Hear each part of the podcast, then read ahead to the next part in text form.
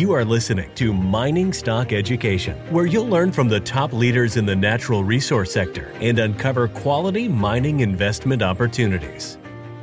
Welcome back to Mining Stock Education. I'm your host, Bill Powers, and you are in for a treat today.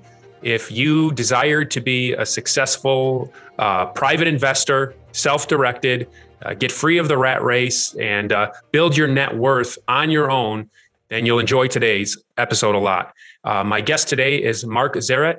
He may not be well known, but he's quite successful. And that's why I brought him on the show. He was an independent musician and then found his way into Canadian small caps and built up a net worth via Canadian small caps. Mostly mining stocks was the, the bulk of that net worth gain. And so he's been doing this for several decades and or a few decades i should say and he's on the show today to share his story as well as share his processes of how he screens and chooses junior mining stocks so mark welcome onto the program for the first time thanks bill pleasure pleasure to be here and i know your story will be an inspiration and very educational to my listeners so thank you for joining me Let's start with your background. I mentioned that you got into Canadian uh, mining stocks and small cap stocks, but it didn't start there. It started as a musician, didn't it?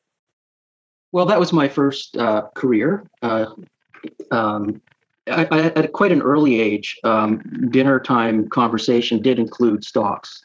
So my dad was a businessman, and he would come home from work, and and some of the dinner time conversation would be about um, various little episodes of investing in penny stocks and so on. So I, I was hearing about it and getting a little flavor of, of the scene as a very young young person. Um, so that sort of planted a seed, if, if you like, and and that seed more or less lay relatively dormant until I was um, a fair bit older, had a family, and um, had recently purchased a home, and I was surviving on uh, a marginal income, let's say. Uh, and as much as I enjoyed my career, um, I needed a second form of income uh, without doubt. And um, I, was always a self-employed type. I, I, I didn't, I wasn't going to be a nine to five, or I didn't really think that was what I was going to, you know, the kind of life I, I wanted to have. So um, I walked into the bank one day, and um, at the, you know, four or five years had passed since I'd managed to to purchase a very modest little house. Um, but you know, given real estate prices at the time, it more than tripled in value. So that offered this opportunity of um, somehow finding a way to capitalize on on this uh, this this equity that I really didn't have too much to do with. Uh, it was just market conditions, and so um, I was somewhat surprised. But but um, I walked into the bank and said, "Well, I'd, I'd like to take out a line of credit," and they said, "Why?" And I said, "Well, I, I for investment purposes." And they said, "Okay." And um, I walked uh, walked out of there with a, a, a relatively large line of credit in my thinking at the time and so I determined that what I was going to do was revisit those periods of dabbling in the market and what I heard and learned as a as a younger person, and uh, and try and do it in some sort of systematic way that I could um, make it work clearly. And and uh, you know, so right from day one, I said to myself, if this doesn't work, I'm going to have a pretty needy mortgage that I'm going to have to work off over many years. And if it does work, well, then I, you know, stand to offer my my family a, a kind of at least a middle class lifestyle that that I was hoping to be able to do. So that was, you know, right from day one. Um, could I have lost it all? I, I suppose I could have. I would have been pretty miserable and unhappy, and it would have, you know, would have caused some some concerns. Um, but it wouldn't have been a death blow, if you know what I mean. It would have just been carrying around a, a larger mortgage um, debit. And so, um, so I set about trying to figure out how I could possibly do this and and and make it work.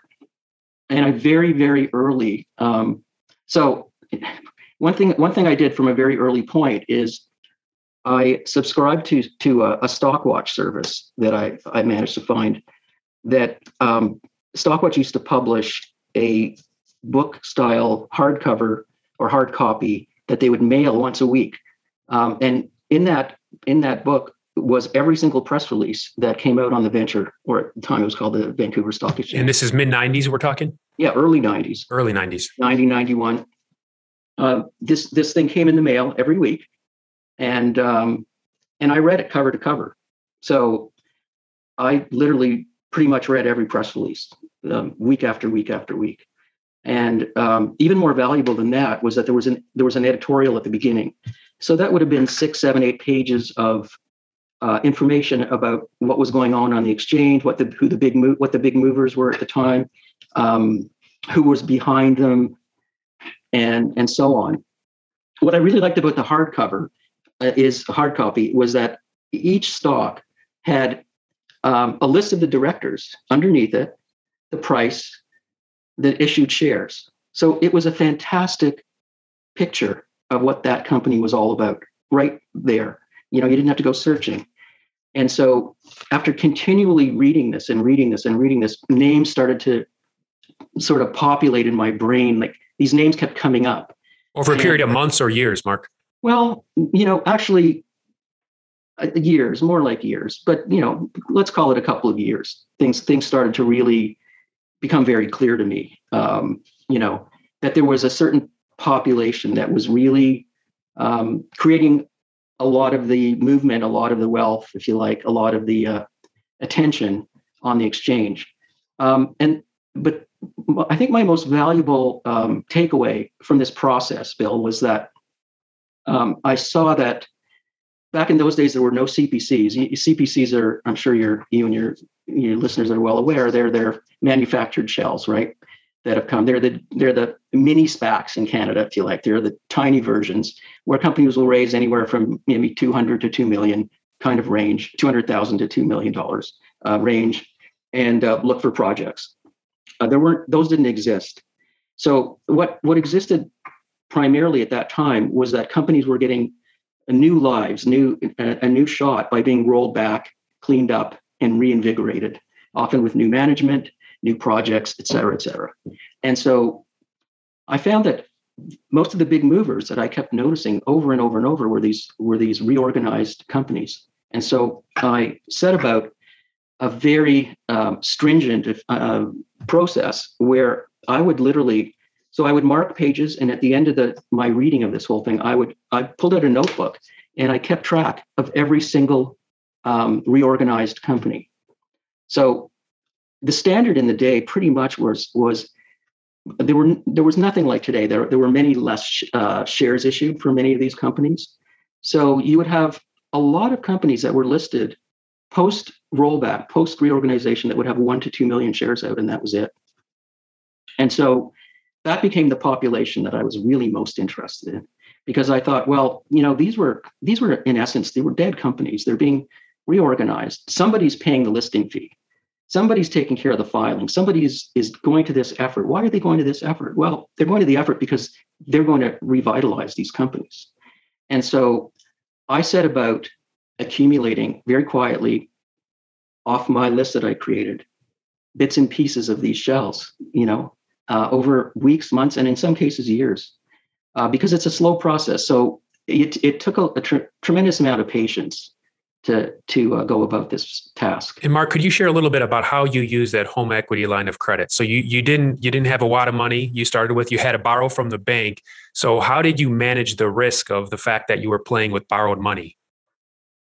Um, I tried to be as careful and cautious and thoughtful and utilizing some you know some basic senses uh, sense of of how to deploy capital in a, in a in a proper way and i really knew nothing but i just was a fiend for reading um, listening you know learned wherever i could and and i think one of the primary sources back then was john kaiser who i, I believe you've interviewed and and well, John, back in those days, he had a bottom fishing list, 100 bottom fish.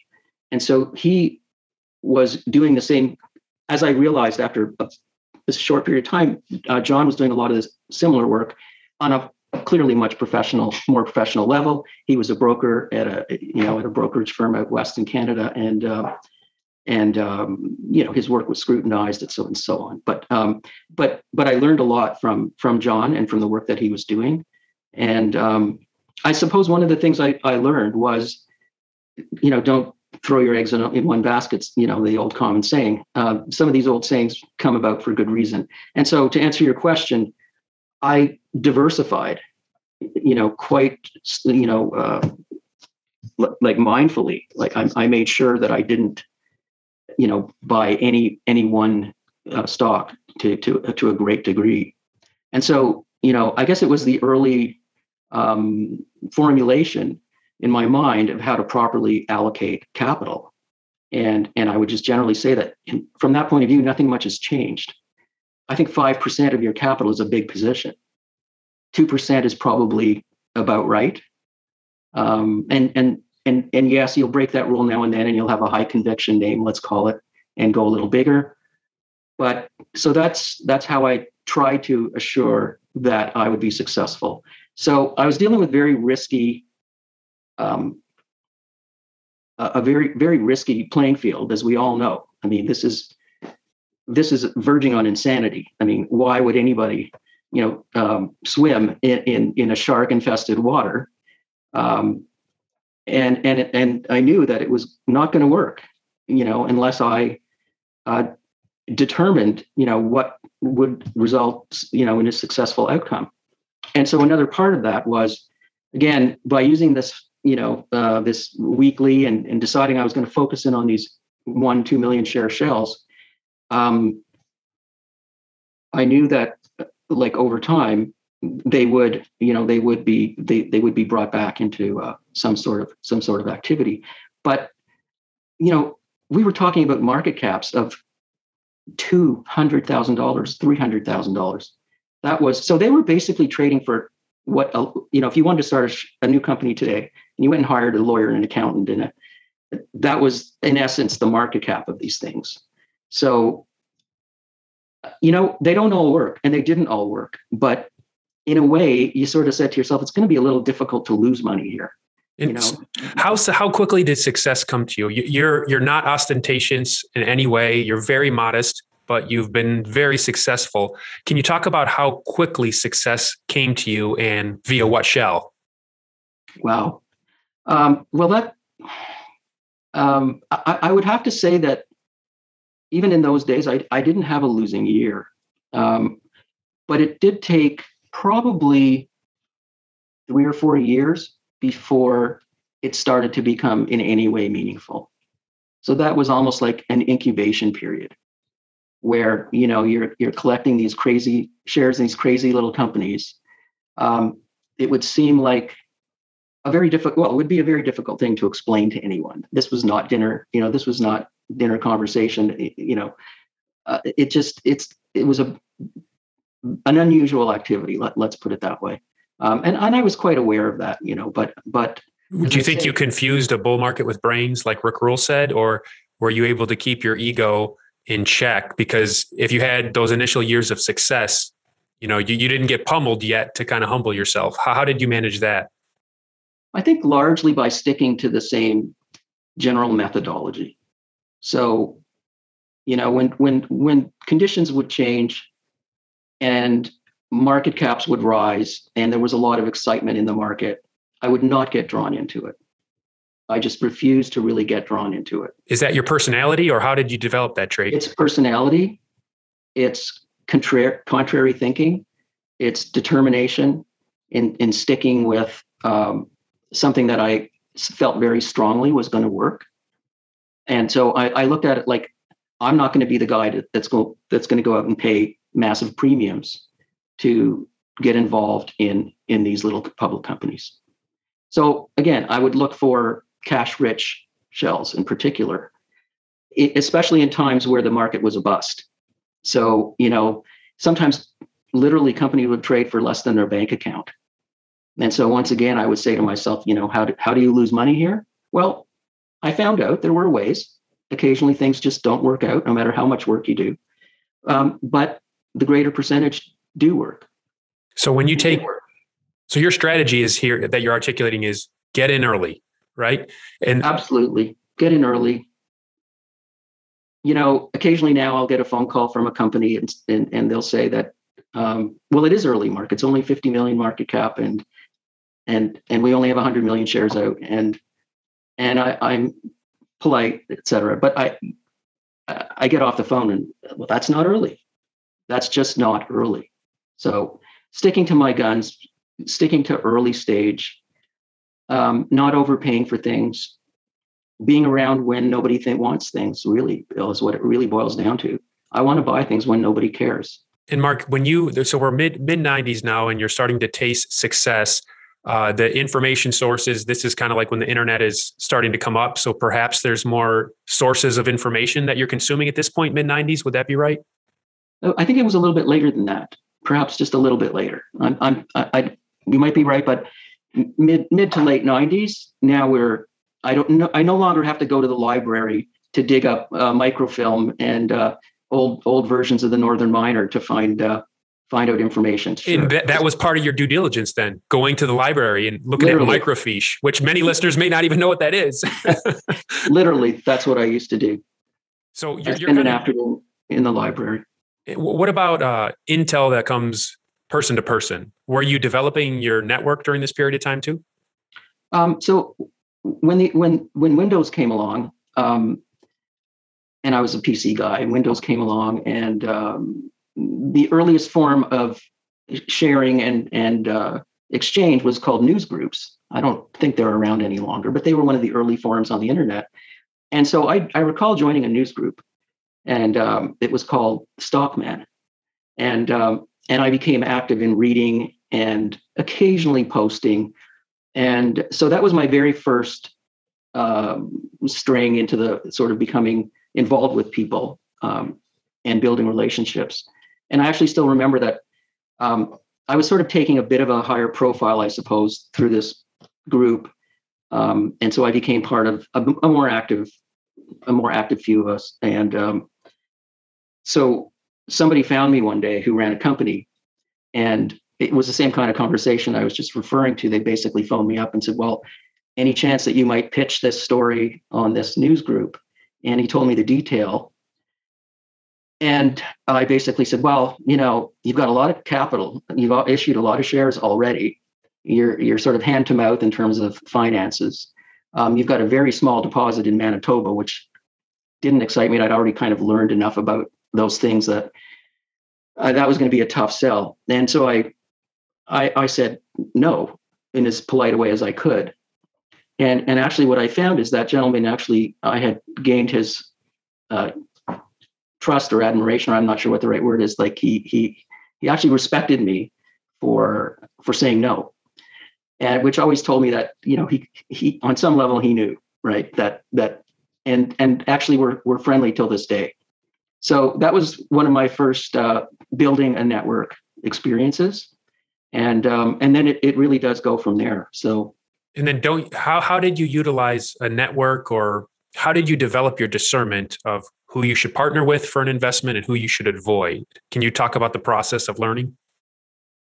Um, well, I think it, it all goes back to that early work, right? So you try to associate yourself as best you could with people who were successful in the industry.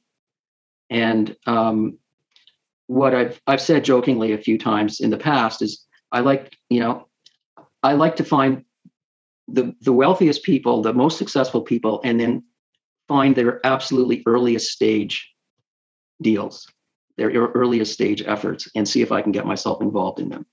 And so, um, so you show up at things like PDAC and you shake some some um, you know, but you're selective in in where you decide you're going to go and have a conversation, and you've already predetermined. You know, these people don't know you, but you you feel like you know them because you know their history, you know what they've achieved, you know that they're the right kind of people.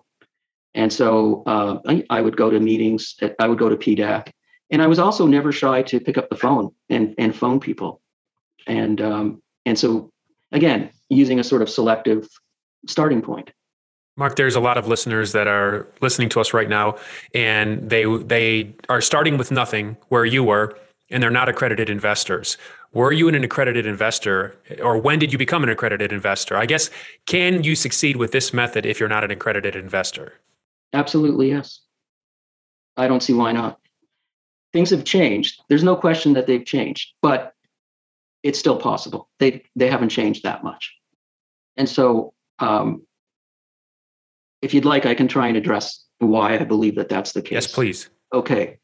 So there's there's such great resources now that you can literally not have to leave your house, not pick up the phone, not have much money, and do tremendous research and hone in on some very, very good ideas.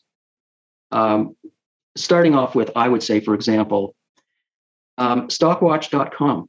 Now, I'm not here to sell Stockwatch, I'm a subscriber, but I would have to say that that is the most terrific resource that an investor could hope to have. So, getting back to your point, um, if you have no money, you shouldn't be in this game. Period. Like this is this is not for the no money people. You should have some capital that you're willing to risk, and you should be willing to lose it, frankly. And so we have to start with the starting point of saying you have a small amount of capital. Let's say, let's if you want to put a number to it. Uh, point being, spending uh, let's call it $100 a month or thereabouts shouldn't be a backbreaker. So for that level, you can get a pretty high level subscription at Stockwatch. And what does that give you? Well, it gives you the ability to follow companies to get their press releases, but much more importantly, um, there's they have excellent databases. So, for example, you can click on something called participants. You can go in there and you can pull out some guy that you know has been very successful. Let's call him let's call him Lucas Lundin, and you type Lucas Lundin into their little participant search engine, and you will get every single company that he's ever been involved in and is currently involved in.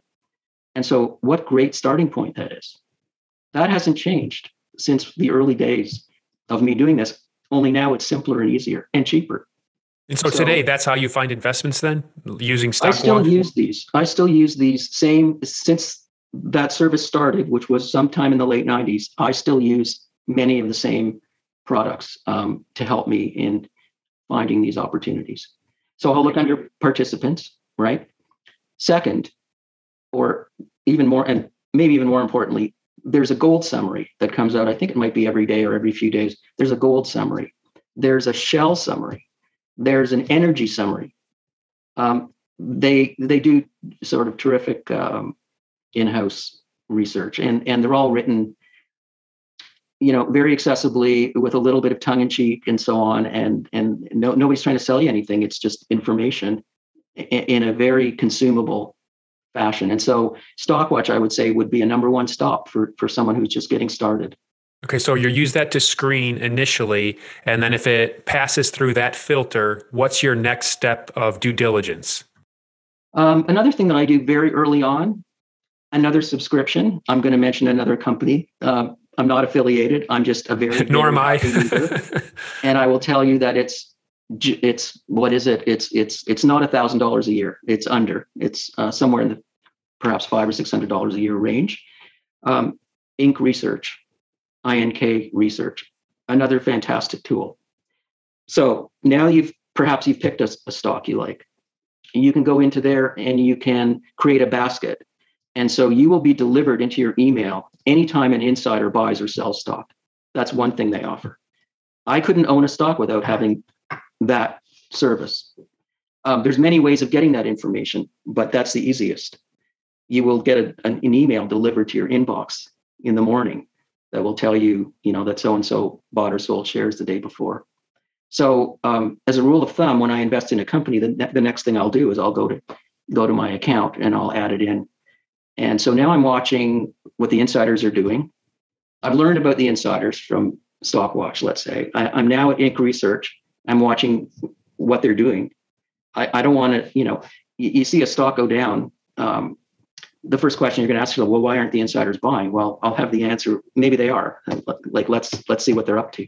If they're not, that's information, right? It's valuable information. You want to know an you want an answer to that because you want to be very aligned with them. And if you invest and look for early stage opportunities, are these all exploration plays or what type of mining companies have you invested in? Um, well, you know, sometimes they're literally nothing but a shell, but you know they're going to be directed to a mining project. Um, sometimes they're reorganized, uh, as I was saying, or um, I think one of the things you learn very early when you do this, or and, and I believe you should, is where is this company in the life cycle of a junior company?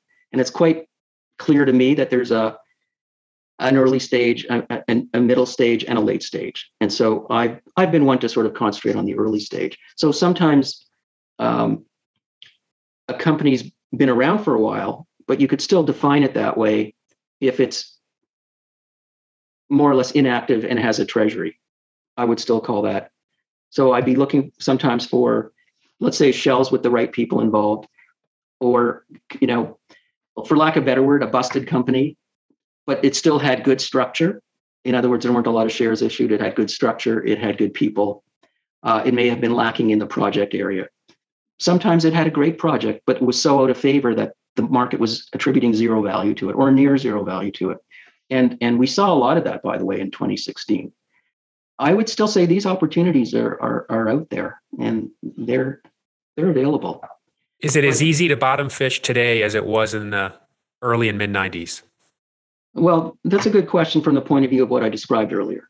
You can't do exactly what I did earlier because now we have the CPC world. Um, and so many more shells. There are still shells that, or companies that will get rolled back and sort of take on a new life and so on. Um, yes, those are still out there, but not in the quantity that they once were because of the manufacturing process that's been developed, which we know is the CPC. Um, but how can you take the work I used to do earlier and do it today? I would say you could do that same kind of work on CPCs. So there's perhaps two or th- call it 300. I may be off off here, but there's several hundred CPCs out there. They trade. They're on the market. Um, they are, in many instances, the modern version of what I did. So if I was starting out today, what would I do? I would have a spreadsheet. I would list all those CPCs. Uh, the next column would be how many shares are issued, who's involved in these CPCs, what kind of talent are we are we looking at here? What's the market cap? And I'd be I'd have a screen of them and I'd be waiting for the opportunity for them to trade around the level that meant that you were basically just buying the cash in the treasury. And so when you do that today, are you buying in the open market then your position? You're just nibbling away at your to develop a position, or are you doing that through a private placement? Um, I, will buy in the market. Um, as I said, don't. I would. I would also suggest don't don't be afraid of picking up the phone. So sometimes you can get yourself involved with broke. There are several brokers that do a lot of CPCs. You can get your name on the list. Um, you can you know do that as a starter type position, uh, and then you can go and buy in the market. And sometimes there's distressed sellers in the market, so you can actually pick up a meaningful position. What, so what is your combination? Combo. Okay. What's your biggest mistake in in this method of speculation? And can you name a name and give us the aut- autopsy, please? Well, there's a lot to pick from, Bill, because you know you make a lot of mistakes. I, I kind of think of it a little bit like I like the baseball analogy. You can be the star of the game and and known as a great hitter, but you strike out two out of three times. So I I tend to look at it very much you know that way. And um, anyway, to not stray too far from what you're asking, um, let me think. Um, there are some pretty brutal situations that can occur. Um, I can think back of one. Um, I'm a little hesitant to mention too many names here, and I don't want to offend any particular uh, groups or people, but um, I I did have a fairly meaningful position one time in a, in a company called Angus Mining, um, which I had done all my homework on. It was actually very well run uh, in terms of people and their and their um, uh, qualifications for you know making this work. Um, uh, but you know, it ran into a really bad market. The first project just didn't work. Um, there was no appetite for a reorganization, and it, it basically uh, was delisted. So in a case like that, you you can uh, actually lose all your money, every penny. Were there warning signs you missed, or does it just is it par for the course? You you get no, some. It, it was there was really not much that could be done about it because um, it happened over a period of really a couple of years, and this sort of fifteen cent price was a dime, and then it was eight, and then it was five, and there was no volume, and you're kind of sitting there going, well, there's not that many shares out, and these guys are capable, and um, but they just didn't uh, push the button on uh, on uh, on getting it revived. And and and and I know some of the backstory there. And I think this was also a time where they were, you know, they were having much bigger problems. They had, you know, large um, undertakings that were were were really struggling. Um, and and so the, the particular group just didn't uh, they weren't able to revive that that situation What about some of your winners and how did you execute your exit strategy? Yeah, well, I'll go back to I'll go back to the early days. Um, there was um, a small group out of Vancouver that that had at least five or six shells, and they were putting out these little press releases, basically saying that we're looking for an acquisition, whether it be mining or or elsewhere. And so I thought, well, this is exactly what I'm doing. I need to own them, and I need to own all of them. And so I bought shares as I could in the market. And there was one particular little company, um, which will certainly put a little smile on your face, but it was called Thumper, Thumper Resources.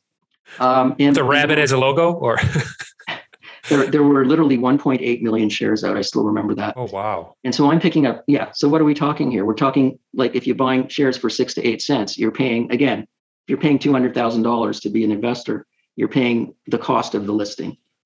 Um, and so I knew they were looking for an acquisition. That was no secret. They were actually telling you that in a press release. And, and so I'm accumulating these shares. And at the same time, I'm, you know, I'm, I call up management periodically. So I'm on the phone with them. And uh, one day that one day the stock gets halted and um, they're doing an acquisition. And I was absolutely shocked that they were doing a one for three rollback. And I thought, you have 1.8 million shares and you're you're rolling back, you know, one for three. So I'm going to end up with so you know if i had 100000 shares i'm now i'm only going to have you know 33000 what, what's up with that? You have the smallest number of shares out that i could find anywhere listed. And the gentleman on the phone just said well don't worry. I think you're going to be very happy. So you know that stock went on to become arequipa. I've never known how to quite pronounce that but arequipa resources with a peru project and some real heavyweights on the board including uh, catherine mcleod who came from a, a very um, McLeod family is quite well known in, in the market. I'm sure you've run across them. Um, Sabina, for example, is run by by Bruce McLeod, who's who's her brother. Um, so I was very happy. This thing, um, at, at, the end of the day, it was sold to Barrick, by the way, for thirty-one dollars a share. So um, now, did I last that long? No, I didn't. I think and you're asking me, you know, how do you plan your exit? Well, you know, that's the really tricky part. Buying stock is actually quite easy. Selling it is the hard part. And I've heard way too many stories of people waiting way too long, and and I and I've been a victim of that myself. And so um, I guess at that point, um, I just knew by around three dollars a share that I had had a nice run, and that was fine. And uh, and I sold it and I moved on. And what was your gain? What was your eh, when you did all the math? What percentage gain did you get on your capital invested? Invested. Well, it was it was over ten times. It In a over. period of how many years or months? I guess that probably would have been over a three to four year period. Yeah, yeah, ten bagger in three to four years. So again, if you if you you know, yeah, I, I like to just annualize and say, well, okay, if this takes another year, if it takes another two years. So again, you need patience this this is a game that requires a lot of due diligence and a lot of patience. So if you're talking to a Bitcoin millionaire or I see these younger people online that are trading on these apps that don't charge them anything to buy and sell call options and they're making a killing and they started with $1000 now they're up to $250,000 what advice would you give somebody that's experiencing quick success via whether it's cryptos or call options you know, it seems to me that quick money comes and goes. Um, so there will be cases of of some of those people who will be smart. Um, but on the whole, I think it's dangerous.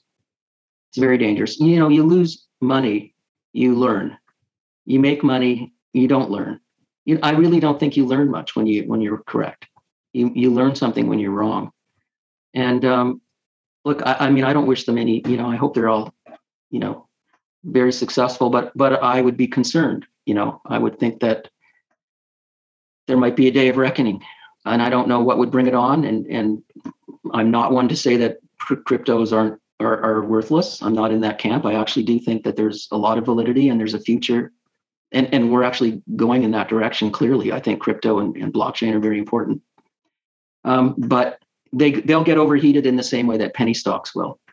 And so if you're buying at the top, uh, you're in trouble, and you don't know until it's too late.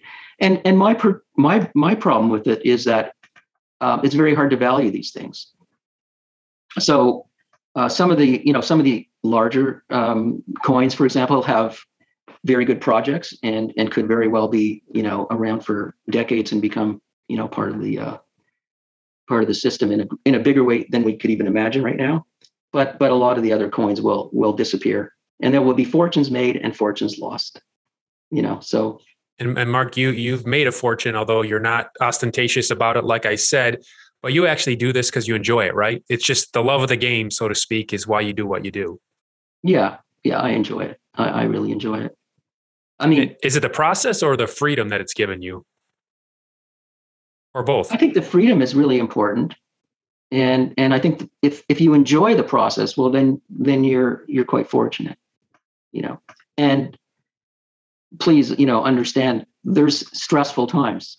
There's very stressful times, you know, when when you know, living through th- something like 2008 was a very was a stressful time. Living through March of 2020 was a stressful time um, you know these are difficult times um, but again if you're i mean how do you here, here's my question. How can you define yourself as a value investor when you're playing in such a dangerous area? Somehow or other i do see myself as a value investor. Not a speculator? You don't think what you're doing is speculation? Well, i mean it is it, it is speculating but i mean i'll just give you another example. In 2008 um, I was aware of a company that had had a dollar a share in cash and no debt, trading at 40 cents, trading at 50 cents. So, yeah, what do you call that? Is that speculating? Uh, uh I'm curious what what others would say. Um, yes, I suppose in some ways it's speculating, but in other ways, I'm buying 50. I'm buying a dollar for 50 cents, and I know who's running the company. Well, that's the key, right? Because I've been told a, a, dollar per share cash in the bank in the hands of the wrong people is worth zero. Well, you're absolutely correct. And in this case, um, one of the large shareholders was Seymour Schulich. Um, another one was Frank Mersch. Um, you know, these are well-known names. They weren't going to be in a company that was going to um, put that through the back door. So uh, I'm using, uh, and obviously I'm using a very successful, you know, example. But again, that example existed. It was there. It was there to be had. You had to have the courage at a time when markets were, you know, imploding to say to yourself, I'm going to buy this dollar for 50 cents in spite of what's going on in the world, um, because I know one day that will change. As you built up your net worth over a couple decades, was it just the compounding nature of five and 10 baggers, or did you have any 100 to 200 baggers in there also? Um, there were a couple of outstanding uh, wins, um, and and there's one that's sort of still ongoing, if you like, um, where um, it's been a, a, many multi. I don't even know what the number would be, um, and I'm still involved in the stock, and and and I'm okay to talk about it, I suppose, briefly. Um, but I was so 2010, 11, 12, actually be more specific, 2012 to the beginning of 16 was one of the worst bear markets in, in the history of junior markets. And so that was at a time when, you know, every time you picked up the news, there was another fund that was basically saying we're we're selling all our mining stocks and we'll never put another penny in. And uh, they would change directions. You know, new new funds were starting up, and they would have a policy: we don't invest in mining. Oh, that's you know, because most investors would take that as great news because um, you know, the gold pr- price lingered and drifted for that period of four or five years, and and it was just a hated, hated, hated sector. It all changed in January of 2016, and we had a really nice period there for a while. Um, but the point being is that if you had capital during that period, and again, going back to the very beginning, and you were asking, you know, how do you apply it today? Well, that period from uh, 2012 to 16, you could go and buy again, you could buy uh, mining companies that had uh, 10 cents a share in cash that were trading at 8 cents a share or 12 or a, a, modest premium, you know, to what to what their liquidation value might have been. And so um, at that time, I was collecting shares um, in a little company called Orion Resources. Uh, when I first was buying it, I believe they had about 10 cents a share in cash. They had a, about 4 million in cash um, but nobody cared. Nobody wanted to know about it. Um, n- nonetheless, uh, Rick Rule was a shareholder there were some quite well-known guys that were involved, and there was a very good geologist involved. And so that was one of those crazy little stocks that I just, um, you know, just kept accumulating. And fast forward to 2016, or it might have been 17, um, that the shares that actually bottomed at three and a half cents hit 350. Um, so, so that comes to mind as a, as a large win and a, a many, a many bagger, a multi. And so I still, you know, clearly I took some money off the table, a fairly substantial amount, but to this day, I'm still a shareholder and um, still have a very meaningful position. And in fact, recently bought more. And um, because of your success too, you've had after a couple decades, then funds began to reach out to you for strategic advice, didn't they? Um, well, yeah. I mean, in 2011, I, I was starting to um, have have various friends and associates ask me if I would get involved with them, and um, and find and find a way to help them with you know with this uh, this business of, of of making money in the market. And uh, my answer was basically, well, no, I really I can't do that. But um, in looking around, I, I was fortunate in finding a company here in Toronto that was sort of looking for somebody like me, and and we ended up teaming up. And so, for the record, I'll just say I'm not a registered portfolio manager, um, but I work with one um, in a fund that I'm the analyst advisor for. Uh, so the trades are are um, uh, are made alongside a portfolio manager that has the final say and approval or not on on what we do. Um, but so as of January of 2012, um, I've been I've been involved in, in this fund, and it's been um, uh, attempting to pursue exactly the same uh, strategy that I've always used. And so, you know, they had to look at my track record. They didn't uh, have anybody in the space, and we, you know, mutually decided it was a good fit. And how do you like that compared to just managing your money, your own money for the first two decades? Is there added stress or anxiety involved in that? Hundred percent. I feel way worse, uh, you know, when things aren't going well, you know, with other people's money. Um, so I I, uh, I am the largest investor in in the fund, and I treat it like my own. And and I really, um, you know, some some funds I think I would say some funds make it. You know, it's it's it's hard. It's it's easy to get invested in them, and and hard to leave.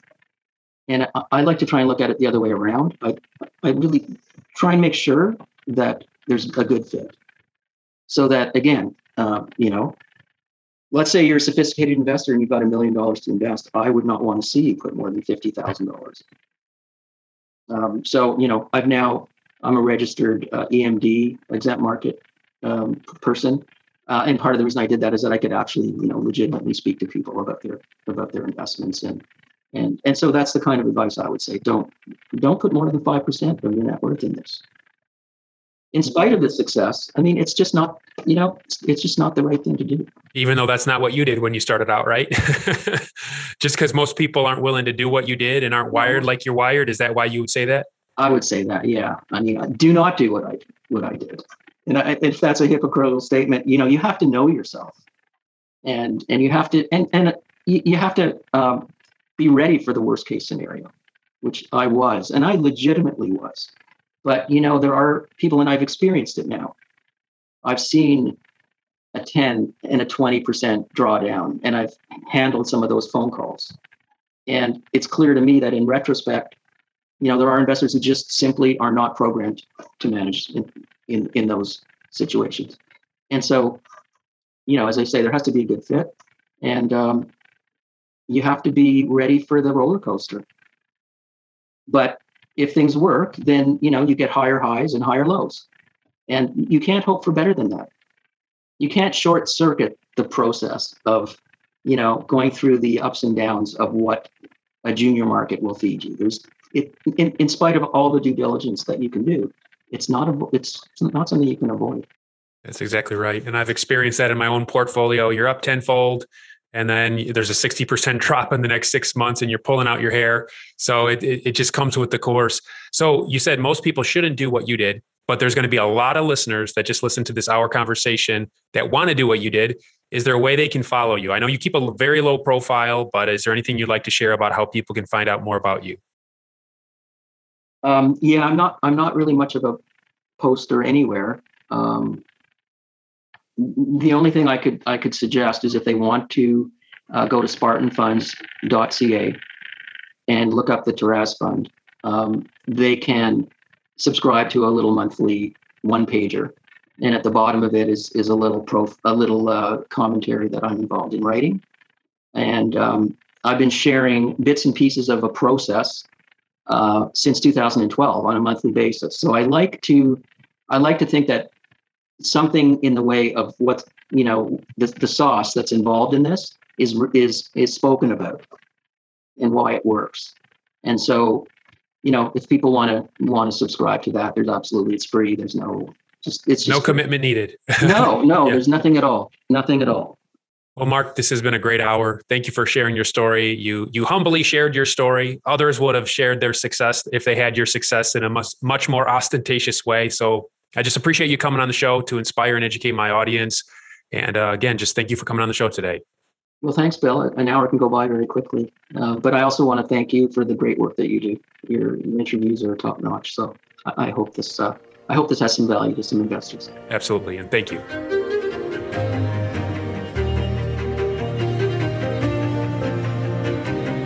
Thank you for listening to Mining Stock Education. Please subscribe and share this show with like minded investors. Connect with us at miningstockeducation.com and sign up for our email list to stay in touch. Much success to you as you learn about, invest in, and profit from mining stocks.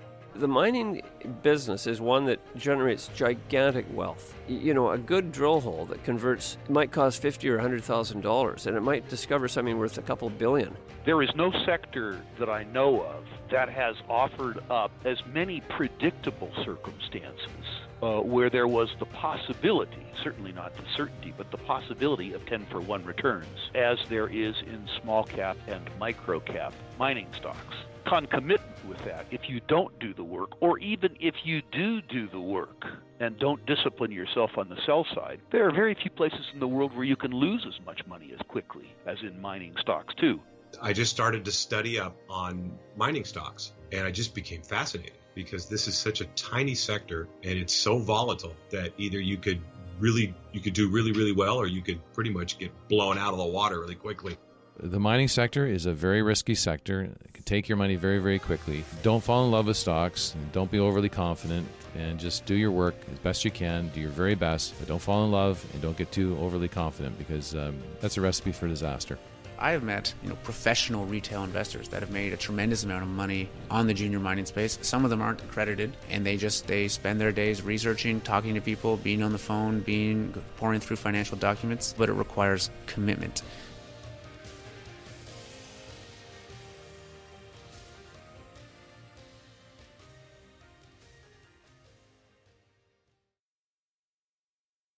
This podcast is for informational purposes only and is not to be considered personal legal or investment advice or a recommendation to buy or sell securities or any other product. We make every effort to be accurate, but the information presented is not to be considered infallible. It may contain errors, and we offer no inferred or explicit warranty. If personal advice is needed, consult a qualified legal, tax, or investment professional. Do not base any investment decision on the information contained on miningstockeducation.com, our podcasts, or videos. Make sure you always conduct your own thorough due diligence before investing. Realize that we may hold equity positions in or be compensated by some of the companies we feature and therefore are biased and hold an obvious conflict of interest. For our full disclaimer, please visit our website.